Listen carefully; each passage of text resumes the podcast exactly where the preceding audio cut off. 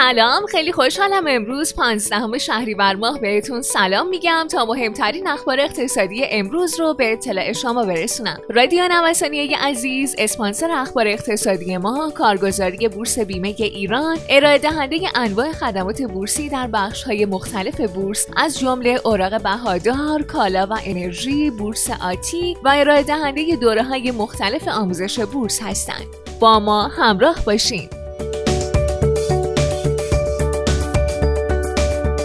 رئیس کل بانک مرکزی میگه معاملات حواله ارزی روزهای گذشته شهریور ماه در سامانه نیما که بخشی از اون همراه با ایام تعطیلات عزاداری بود از 1 میلیارد یورو فراتر رفت که مؤید افزایش عرضه ارز توسط صادرکنندگان و تعمیق تدریجی بازار ثانویه معاملات حواله ارزیه. از روز سه‌شنبه بانک مرکزی از طریق بازار متشکل ارزی و صرافی‌های بانکی تامین نیازهای ارزی بازار اسکناس رو آغاز کرده و در روزهای آتی هم این سیاست رو با هدف ایجاد تعادل و ثبات بازار ارز با قدرت پیش خواهد برد.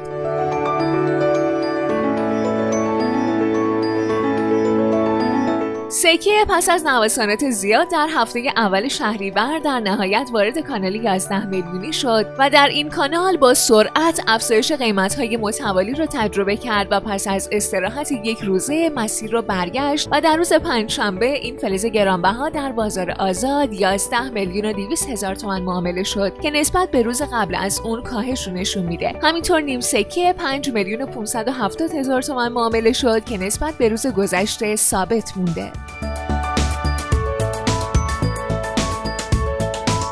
رئیس شورای رقابت اعلام کرده که ورود خودرو به بورس رأی نیاورده و فعلا منتفیه.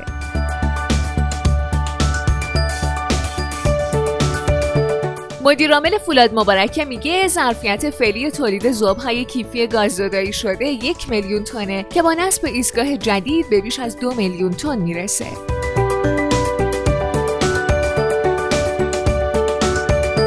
و اما افزایش 700% قیمت کود. برابر تحقیقات میدانی از کشاورزان منطقه موقان با افزایش 700% قیمت کود و هزینه‌های جانبی، کشت محصولات از جمله گندم و جو هیچ توجیه اقتصادی نداشته و باعث رکود کشاورزی و کمبود محصولات در سال آتی خواهد بود.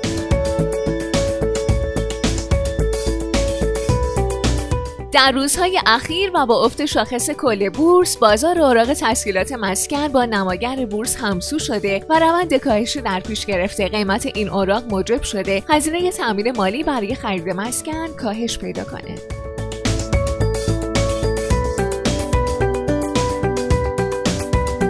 اوراق تسهیلات مسکن دیماه 97 از قیمت 70,900 تومان به 70,174 تومان رسیده.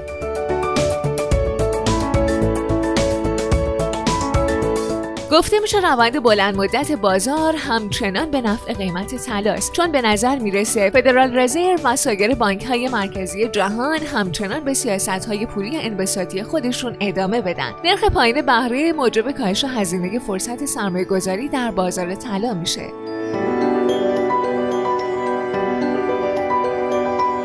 مدیرعامل بانک توسعه صادرات با بیان اینکه این بانک در سالهای اخیر تمرکز ویژه‌ای بر حمایت از صادرات دانش بنیان داشته، گفته نرخ تسهیلات بانک توسعه صادرات برای شرکت‌های دانش بنیان 12% و بالغ بر 4,000 میلیارد ریال تسهیلات برای حمایت از صادرات دانش بنیان در نظر گرفته شده.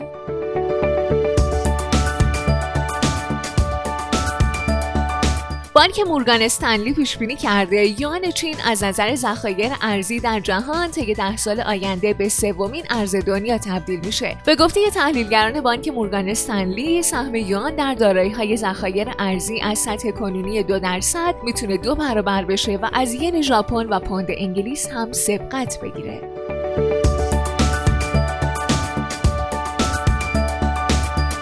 ارزش لیر ترکیه در برابر دلار به رکورد جدید 7,4497 واحدی سقوط کرد.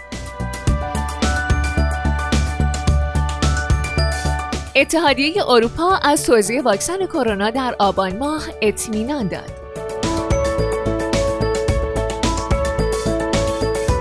خیلی ممنونم که با اخبار اقتصادی امروز هم همراه ما بودین. مجدداً از حامی اخبار اقتصادی ما، کارگزاری بورس بیمه ایران تشکر میکنم. آدرس کارگزاری بورس بیمه ایران: خیابان توحید میانی، نبش مهرداد شرقی، مجتمع الهیه، طبقه 4، واحد 15 و شماره تماسشون 0313 131 2194.